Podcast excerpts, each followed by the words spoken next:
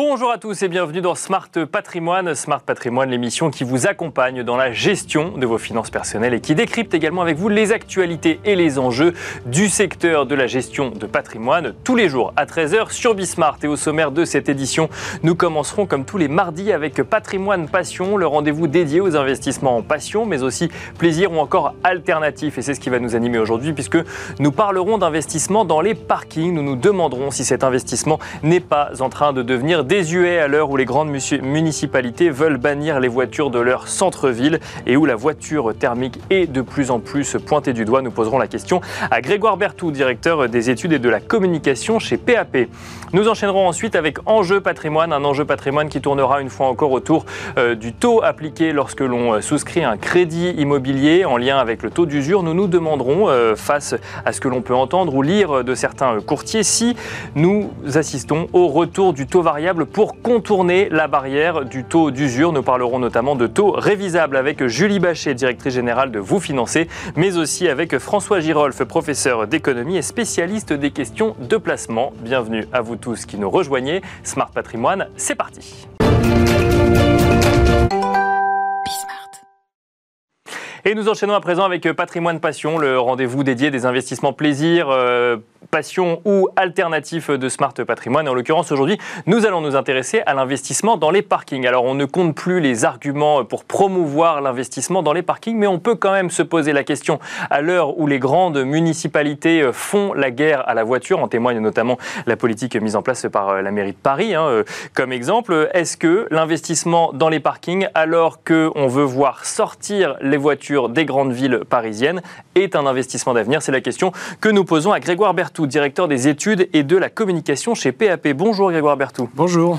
Alors, ah, j'ai un certain nombre de questions hein, sur cet investissement dans, les parkings, parce que c'est vrai que ça peut poser question. Déjà, euh, je l'ai dit en introduction, on sent une volonté euh, écologique de transition énergétique, de limitation euh, d'émissions de CO2 dans les grandes villes de France, peu importe d'ailleurs la couleur politique euh, des, maires à la tête de ces villes.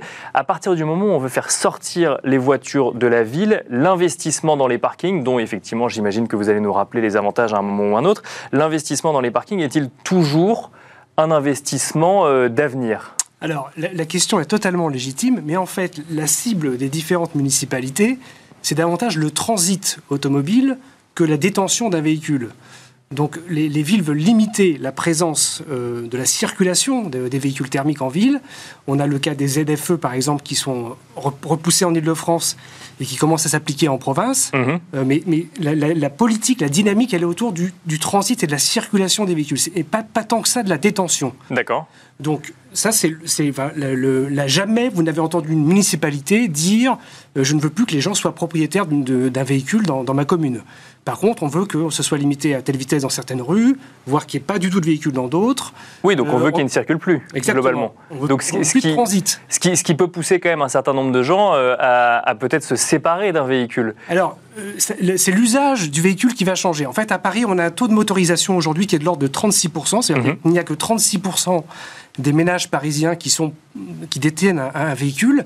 Et en fait, les gens qui ont un véhicule à Paris, ce n'est pas pour aller euh, de la place de l'Étoile à la Bastille ou de République euh, dans le 15e arrondissement, c'est essentiellement pour sortir de la ville, euh, partir en week-end, partir en vacances. On a vu depuis la crise sanitaire qu'il y a beaucoup de Parisiens qui avaient fait l'acquisition de résidences secondaires à la campagne. Il faut qu'ils puissent s'y rendre, c'est compliqué en train. Donc l'utilisation pas, partout, mais pas, partout, mais l'utilisation du véhicule, il reste pour un certain nombre de gens totalement légitime. Mais évidemment, si on va d'un point A à un point B dans la ville, on a d'autres alternatives. Donc la, détention n'est pas visée tant que ça, c'est le, le trafic et surtout le transit. Hein. C'est-à-dire qu'en fait le problème c'est l'autre, c'est pas, c'est pas le, Parisien euh, qui circule dans Paris, mais c'est celui qui vient euh, du nord de l'Île-de-France et qui couperait Paris pour aller au sud de l'Île-de-France par exemple. Et c'est pareil à, Lyon, à Bordeaux ou à Strasbourg. Donc, euh, si, je comprends bien ce, que, ce, que, vous nous dites, c'est que comme ce qui est, ce qui est visé c'est le transit et pas la détention du véhicule, il ne faut pas s'en faire pour l'investissement dans les parkings. non, et j'ai même envie de vous dire a fortiori, puisqu'en fait le, la mairie de Paris, enfin c'était une alors là, là, effectivement, on donne l'exemple de Paris, mais la question vaut pour toutes les villes de France. Hein, mais, euh, parce que les, politiques, quelles que soient... Alors, c'est plus ou moins marqué selon la couleur politique euh, de la, de la mairie, mais grosso modo, toutes les, grandes agglomérations, toutes les grandes villes françaises ont à peu près les mêmes stratégies. Alors, à la marge, il y a des Il y a des ajustements différents, mais la politique est à peu près la même, quelle que soit la couleur politique. À Paris, il y a eu cette promesse de campagne de suppression de 60 000 places euh, de, en voirie, donc à l'extérieur. Euh, donc c'est une promesse qui est en, cours, parce qu'il faut en plus réaffecter l'espace dégagé par l'occupation des véhicules pour stationner des trottinettes, stationner des scooters. Oui, où on a vu des terrasses aussi durant la période Covid. Il y a eu les terrasses qui se sont un peu pérennisées une fois que la, crise sanitaire s'était arrêtée. donc cette politique-là, elle est enclenchée et elle réduit, le, elle réduit euh, le, stock de places disponibles en surface. Donc vous avez des gens à Paris, mais c'est pareil dans d'autres villes de province. Vous avez un, stationnement préférentiel qu'on appelle le stationnement résident. Vous payez moins cher que si vous deviez aller euh, payer un FPS, un, forfait de, de, post-stationnement, un forfait de stationnement à l'ordinateur.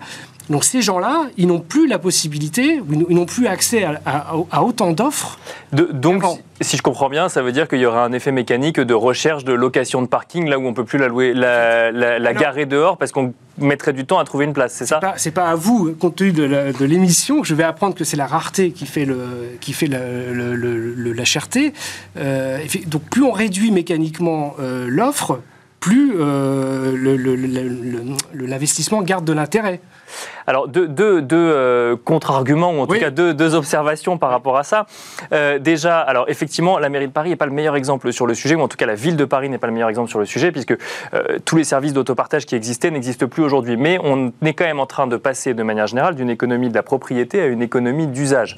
Or, on, met, on garde dans un parking la voiture qu'on possède, qu'on veut protéger, et on loue éventuellement le parking. Est-ce que du coup, et est-ce que du coup, ce, passage d'une voiture qu'on possède et qu'on garde dans un parking à une voiture qu'on irait louer à des services en ligne, par exemple, ne remet pas en cause sur le long terme l'investissement dans euh, les murs qui viendraient euh, constituer le parking?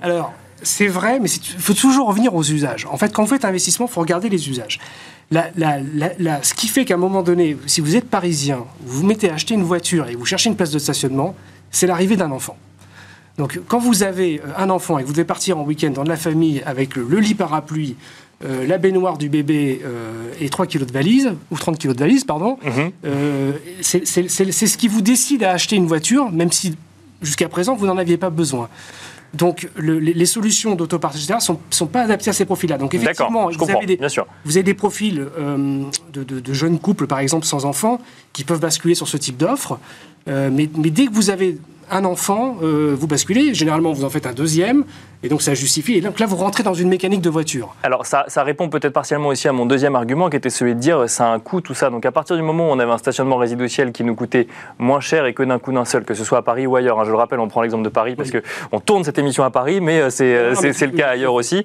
mais à partir du moment où ça nous coûte plus cher d'aller le garer dans un parking, est-ce qu'à terme, c'est pas un argument pour revendre sa voiture et donc potentiellement utiliser des solutions d'autopartage. Mais je comprends qu'effectivement, vous, vous dites que ça n'est pas valable dans tous les cas. Et à terme, avoir moins de demandes en termes de moins de demandes locatives de voitures finalement, bah, euh, de parking pour regarder sa voiture. Je, pense que pour, l'instant, il est beaucoup trop tôt euh, pour. Euh, l'utilisation de la voiture, c'est vraiment c'est tellement ancré dans les mœurs, c'est des changements comportementaux où il y a énormément d'inertie. Alors, à horizon 30, 40 ou 50 ans, je suis incapable de vous répondre et peut-être que euh, peut-être qu'il y a un risque d'investissement à cette échéance-là. D'accord. Mais à brève échéance, sur 10 ou 15 ans, je ne pense pas qu'il euh, y ait un risque, un risque particulier. Euh, il y, a, y, a des gens qui vont continuer à utiliser leur voiture. et vraiment, cette histoire d'enfants de, est, est, souvent l'élément déclencheur, que ce soit à Paris ou ailleurs. Alors, en revanche, ce qu'on observe, c'est qu'on a, on a depuis, le, depuis la crise sanitaire, depuis le Covid, puis surtout après le premier confinement, mais ça s'est prolongé après, on, s'est rendu compte que beaucoup de gens avaient quitté Paris. finalement, ils ne sont pas partis très loin. On a des sauts de puce. Les gens ont quitté Paris. les grandes métropoles, voilà, mais notamment Paris. Euh, pareil à Bordeaux, pareil à Lyon. Euh, donc chacun a fait un saut de puce. Et ce qu'il faut suivre, si vous faites un investissement parking, c'est les, les, les migrations des familles. D'accord. Donc effectivement, s'il y a de moins en moins de familles dans Paris, dans Bordeaux, dans Lyon, euh, dans Aix-en-Provence, euh, intramuros, effectivement, la demande de parking va peut-être se reporter là où les familles partent. D'accord. Ok, donc plus forcément, effectivement, c'est en fait c'est peut-être plus un investissement de centre-ville le parking, c'est ça? C'est peut-être plus un investissement de centre-ville, peut-être que c'est un investissement urbain, euh, là où il y a les familles. Il faut suivre les familles. Si vous, en fait, il faudrait presque suivre le taux de natalité ou les inscriptions en école maternelle ou les crèches pour savoir s'il y a une demande potentielle de parking. Après, il faut voir si la demande est satisfaite ou pas satisfaite. Si elle est satisfaite, il faut peut-être être plus prudent, mais si elle n'est pas satisfaite, euh, il faut y aller. Euh, alors, un des, grands arguments pour l'investissement dans les parkings, c'est euh, le rendement. Euh, mais il y a aussi une autre chose que regardent les investisseurs, c'est la valorisation.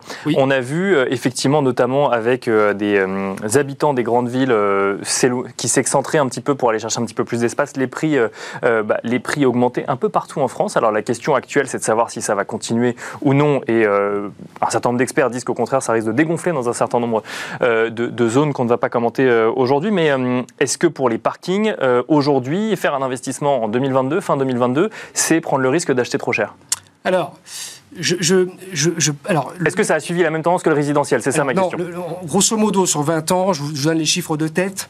L'habitation en Ile-de-France, je reste, je, suis plus à Paris, bien sûr, toute la région, on a pris 175% entre 2001 et 2021.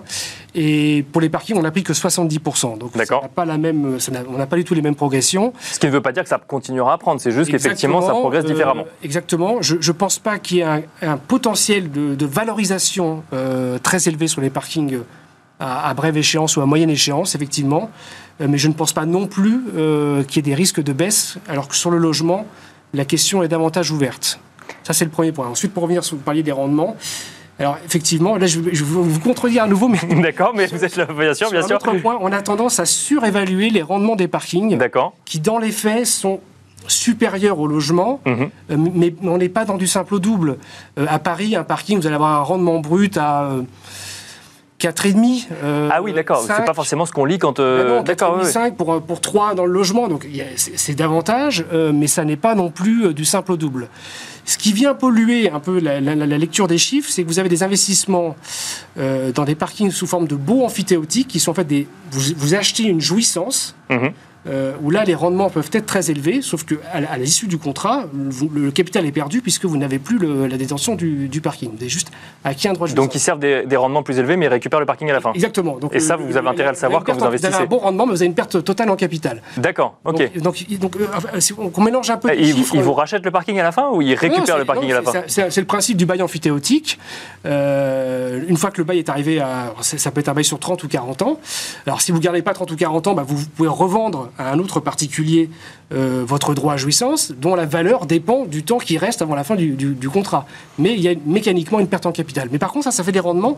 Il y a des gens qui font du 10-12% à Paris avec ce type de produit. D'accord. Et donc ça vient polluer effectivement la promesse de rendement d'un. Les statistiques, ça mélanger un peu les choses. Euh, voilà. Donc le, parking, oui, c'est plus rentable que le logement, mais ça n'est pas non plus. Euh, a pas, on n'est pas sur un COF2. Il faut, être clair. On, va devoir clôturer là-dessus. Merci beaucoup, Grégoire Bertou. Il y a un, argument qui était plus en plus en faveur de des, des parkings que je n'ai pas mentionné, qui est euh, l'usage du scooter ou du euh, vélo qui permet de diviser une place de parking en, plusieurs places de parking. Mais on n'aura malheureusement pas le temps d'en parler, mais c'est pas grave, on en parlera une prochaine fois ensemble. Merci beaucoup en tout cas Grégoire Bertou, directeur des études et de la communication chez PAP d'être venu sur le plateau Smart Patrimoine. Merci à vous. Et merci à vous. On se retrouve tout de suite dans Enjeu Patrimoine.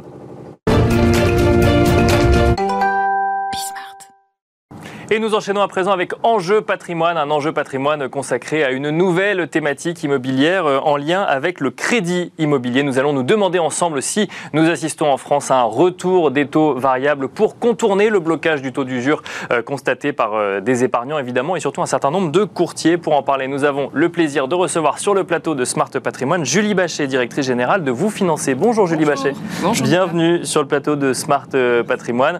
Nous avons également le plaisir d'accueillir François Girolf, professeur d'économie et spécialiste des questions de placement. Bonjour François Giraud. Bonjour. Bienvenue également sur le plateau de Smart Patrimoine, une thématique immobilière avec un fond sonore en lien avec l'immobilier également, Julien, des travaux. Je ne sais pas si vous les entendez vous, mais nous on les entend en plateau. En tout cas, première question, euh, Julie, sur le sujet des taux. On ne va pas revenir effectivement sur le taux d'usure, dont on sait qu'il peut bloquer un certain nombre de dossiers. Alors tous les courtiers ne sont pas forcément d'accord sur le nombre de dossiers bloqués ou sur le pourcentage, mais euh, en tout cas, ça rend les choses plus compliquées dans un contexte de hausse des taux pratiqués par les banques. Et on peut lire dans la presse ou on peut entendre un certain nombre de courtiers nous dire qu'on voit revenir des taux qui peuvent être variables ou d'irrévisables, c'est-à-dire qu'ils seraient en dessous du taux d'usure au moment où on signe, mais qu'on pourrait revoir à la hausse à la suite, et ce qui permettrait de faire passer des dossiers? Est-ce que vous constatez ça, vous, aujourd'hui? Alors, on constate qu'effectivement, un certain nombre de banques qui étaient complètement sorties euh, de ce type de prêt mhm. peuvent se poser la question, en tout cas. On ne peut pas dire que c'est un effet euh, extrêmement généralisé, mais c'est vrai que tout le monde se pose la question. Euh, on voit même des banques qui remettent ce type de prêt dans leurs outils d'instruction de crédit. Il n'y était plus, puisque c'est vrai qu'on voyait plus de taux variable depuis très longtemps. D'accord. Sur l'année 2021, c'est 0,5% de la production qui est faite à taux variable.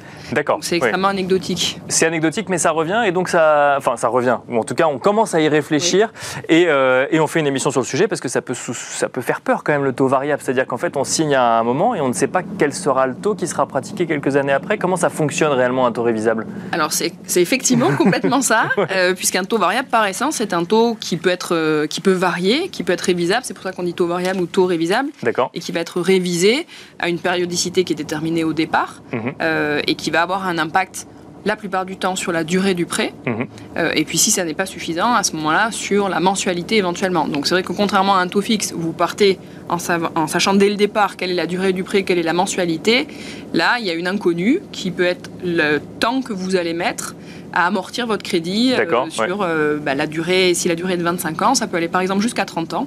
Et puis, il peut y avoir éventuellement augmentation de la mensualité si ça n'est pas suffisant. Et ça, c'est possible parce qu'il y, a les normes HCSF qui normalement font qu'un taux, un crédit, c'est 25 ans euh, maximum. Quand on est sur un taux révisable, on peut du coup euh, élargir la durée de son crédit? Alors, la norme HCSF qui dit effectivement la durée maximum et euh, un taux d'endettement maximum, c'est au moment de l'octroi du prêt. D'accord. Donc ensuite, euh, d'ailleurs, on ne revoit pas la situation d'un emprunteur 5 ans après son financement pour voir s'il est toujours dans les 35% d'endettement. Bien sûr, d'accord. Donc là, on regarde si on respecte bien les critères du HCSF au moment de, l'octroi du crédit, donc au moment où euh, on appuie sur le bouton pour dire c'est validé, on édite l'offre de prêt. Toujours sur le fait que les, banques euh, commencent donc à, réfléchir, en tout cas à se poser la question, est-ce que ça veut dire qu'il y a un constat de blocage d'un certain nombre de dossiers euh, réalisés par, euh, par les banques sur le marché aujourd'hui? Alors je dirais qu'il peut y avoir deux éléments. Il y a effectivement cet élément qui est de dire aujourd'hui, compte tenu des taux sur les marchés financiers, des taux auxquels les banques souhaiteraient prêter pour couvrir l'achat de l'argent, leurs frais, etc., et le taux d'usure, il y a un certain blocage. Donc un taux variable, par essence, normalement, est plus bas euh, qu'un taux euh, fixe. Au moment de la signature, en tout cas ben, Au moment où la banque va aller, euh, je dirais, bloquer l'argent pour l'emprunteur.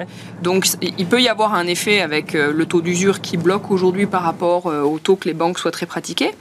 Et puis, quand on est dans une phase où les taux augmentent, ben, ça signifie qu'ils peuvent rebaisser, puisqu'ils mhm. ont été plus bas. Et donc, il peut y avoir un intérêt aussi à dire à un client, ben, vous pouvez emprunter aujourd'hui à taux variable, euh, vous avez une possibilité que le taux augmente. Alors là, il y a des systèmes de cap, souvent. Ça veut dire qu'on va caper à 1 ou à 1,5%. Ça veut dire que si votre taux est.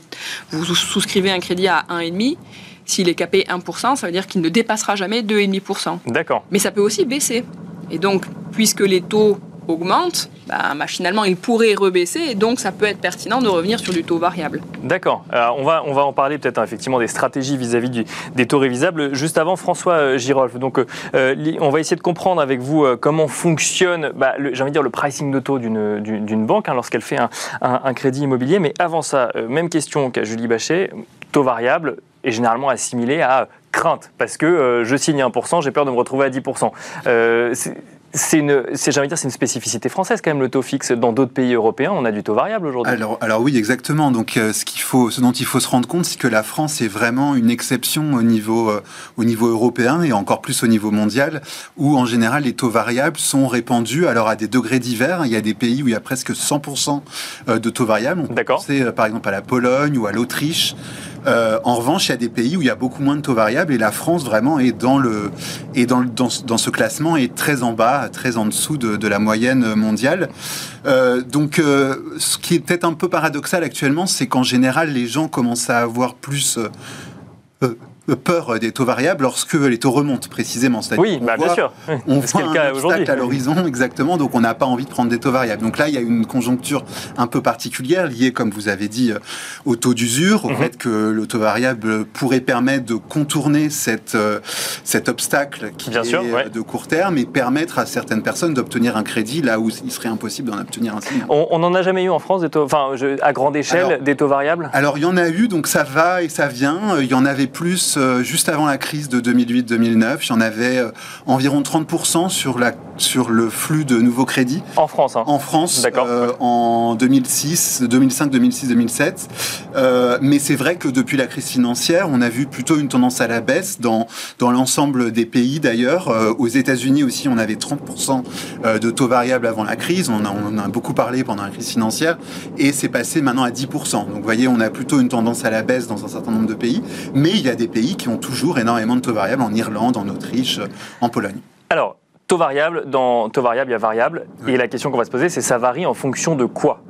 Qu'est-ce qui va faire varier le taux? On va commencer avec vous, François Girolf, ensuite Julie Bachet, vous pourrez nous expliquer également. Qu'est-ce qui fait varier le taux de crédit immobilier que j'ai souscrit à un instant T, mettons en septembre 2022 Donc là, c'est des questions de, euh, de contrat et je pense que, que, que je suis pas forcément la meilleure personne pour en parler, mais, mais en revanche, ce que je peux dire, c'est qu'en général, c'est basé sur un indicateur mhm. dont on espère qu'il est bien mesuré et qu'il est impossible à manipuler, mais c'est une vraie, une, une vraie question, parce que sur le Libor, par exemple, on avait vu qu'il y avait eu des manipulations. À partir du moment où on utilise un indicateur pour quelque chose, il faut faire attention parce qu'il peut être manipulé par... Faut qu'il soit neutre, d'accord. Faut qu'il soit neutre, exactement. Donc, euh, donc ça peut être le Ribor, par exemple, ou enfin d'autres d'autres indices, mais à la limite, euh, c'est quelque chose qui est écrit dans le contrat que les gens savent bien au moment où ils signent, et donc ils ont intérêt effectivement à former des anticipations sur l'évolution de ce, contrat. Et la question pour eux, c'est pas vraiment de savoir, c'est un petit peu complexe, mais de savoir si ça va monter ou descendre, mais plutôt de savoir s'ils pensent que ça va monter ou descendre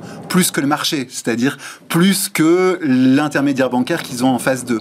Et, et, ça, c'est un petit peu plus complexe. Et en fait, vous êtes dans une situation de spéculation, mmh. presque au niveau macro, où ce que vous essayez de faire, c'est de faire un pari euh, qui soit le plus gagnant possible. Donc si vous pensez que, comme vous aviez dit, euh, les taux vont plutôt baisser parce que la zone euro va être dans des situations de difficultés économiques euh, qui nous arrivent et que donc la Banque Centrale Européenne, malgré... Oui, c'est ça, c'est qu'il y a un sujet de financement bancaire entre les banques et, et la Banque Centrale pour le coup. Exactement, et donc il faut que vous vous demandiez où vont les taux de la Banque Centrale Européenne? Si vous pensez que les conjoncturistes, que les économistes, que les financiers sur les marchés sont plutôt trop optimistes sur l'économie européenne, vous avez intérêt à prendre un taux variable parce que les taux vont baisser plus que ce que ce qu'anticipent les, les, marchés. Et moi je serais plutôt d'ailleurs dans cette, cette direction-là à penser que la Banque Centrale Européenne va euh, être obligée de, baisser ses taux, contrairement à ce qu'elle a dit. D'accord. En tout cas, je l'espère. mais c'est pour ça que je.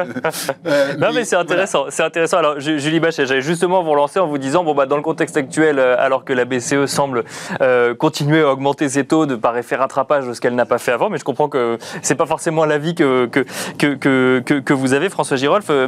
Les, ces, ces, taux variables, on a l'impression qu'à court terme, ils sont promis à monter. Mais en fait, vous avez tout dit dans votre phrase, effectivement, à court terme. Sauf que quand on souscrit un prêt immobilier, alors je suis pas sûr que la majorité des emprunteurs qui souscrivent un prêt à taux variable se posent toutes ces questions. Non, mais en tout cas, c'est celle qu'il faut se poser, du coup, c'est ça euh, Oui, mais bon, aussi loin de dire est-ce que ça va être gagnant ou pas pour moi, euh, ce qui est certain, et j'ai eu vendu beaucoup de taux variables par le passé, euh, à l'époque où on était au 30%. D'accord. C'est un investissement, un prêt immobilier sur du long terme. Vous vous engagez en moyenne aujourd'hui sur plus de 20 ans vous ne pouvez pas juger de la pertinence d'avoir souscrit un crédit à taux variable au bout d'un an ou deux ans. C'est sur la durée de votre prêt, donc disons sur une dizaine d'années, en moyenne euh, en France, allez, entre, autour de 9 ans, vous pourrez vous rendre compte si vous avez fait une bonne opération ou pas. Et effectivement, le contexte très actuel fait qu'on est plutôt sur une euh, tendance haussière. Probablement jusqu'au second semestre 2023, ça devrait se stabiliser ensuite. Et dans 5 ans, j'aimerais bien savoir qui peut dire quels seront les taux dans 5 ans. Et un prêt immobilier et les indices sur lesquels on se base, ils sont cycliques. À chaque fois qu'ils ont augmenté, ils ont baissé et ils baissent toujours plus bas que ce qu'ils ont augmenté. Alors c'est vrai qu'on a atteint des seuils très bas, mais on avait quand même des taux de l'ordre de 0,60 euh, en fin d'année dernière. Euh, donc pour les meilleurs dossiers, hein, euh, pas pour tout le monde. Pour les meilleurs dossiers, et ça dépend des durées, mais on, on peut préjuger qu'on pourrait revenir sur une situation telle que celle-ci. Alors est-ce que c'est dans deux ans, dans trois ans, dans cinq ans, dans dix ans? Je ne sais pas. Mais on ne peut pas avoir une approche très court-termiste euh, sur un taux variable quand on fait de l'immobilier. Si on est hyper stressé et qu'on regarde euh, l'évolution de l'Euribor 3 mois tous les jours, on va pas dormir, faut pas faire un taux variable. Non mais c'est une vérité. C'est ce que je disais à, mes clients. Il, il faut avoir conscience qu'il y a un aléa, ça va bouger, c'est sûr. Un, un, taux variable, juste pour bien comprendre, avant de revenir sur le contexte avec vous, François Girolf, euh, il, est, il peut être capé à la hausse, mais à la baisse aussi? Ça peut. Ça peut être capé à la hausse, capé à la baisse. Ça peut ne pas être capé du tout. On peut avoir du révisable pur. Il peut y avoir des taux mixtes qui vont être fixes par des durées de 3 ou 5 ans, puis révisables ensuite. Donc là, je dirais, c'est l'ingénierie de chaque banque. Euh, et évidemment, plus vous êtes disposé à prendre un risque, plus votre taux sera faible. Oui, voilà. Bah, ça, c'est l'inverse finalement du couple rendement-risque euh, euh, en termes de, crédit immobilier. François Girolf, alors effectivement, il y, a, cette question d'horizon. D'ailleurs, on pourra revenir peut-être avec vous, euh, Julie, sur le fait que bah, encore faut-il aller jusqu'au bout de son crédit immobilier. Mais là, on est dans un contexte effectivement où on voit la BCE qui a attendu avant de remonter ses taux et qui là d'un coup, enfin d'un coup, pas tout de suite, ça se fait en plusieurs fois, mais en tout cas remonte ses taux et ça n'a pas l'air d'être d'être prévu pour s'arrêter, puisque on a le, combat principal, c'est l'inflation. Donc un taux révisable, si encore une fois, on parle de 0,5% euh, de, de l'offre de crédit, et euh, les banques y réfléchissent, on n'est pas encore dans les faits, mais ça peut faire peur du fait qu'en fait, on y réfléchit quand tout à fait. Les taux remontent. Enfin, euh, oui. Et ce, d'autant plus que la Fed, euh, donc la Réserve fédérale américaine et la Banque centrale européenne, semblent être dans une sorte de course-poursuite où euh, la Banque centrale européenne va systématiquement, alors avec retard, comme vous avez dit, essayer de rattraper ce que la, ce que la Fed a, décidé, ne serait-ce que parce que la Banque centrale européenne essaye de faire en sorte que l'euro ne se ne décroche pas pas trop euh, euh, par rapport au dollar, ce qui, ce qui, est déjà très difficile, comme on l'a vu. Euh, le dollar s'est beaucoup apprécié par rapport à l'euro ces, derniers mois. Donc, effectivement, la question, c'est de savoir où ça va s'arrêter, à la fois du côté de la Fed et de la Banque centrale européenne. Et c'est un pari, j'ai envie de vous dire.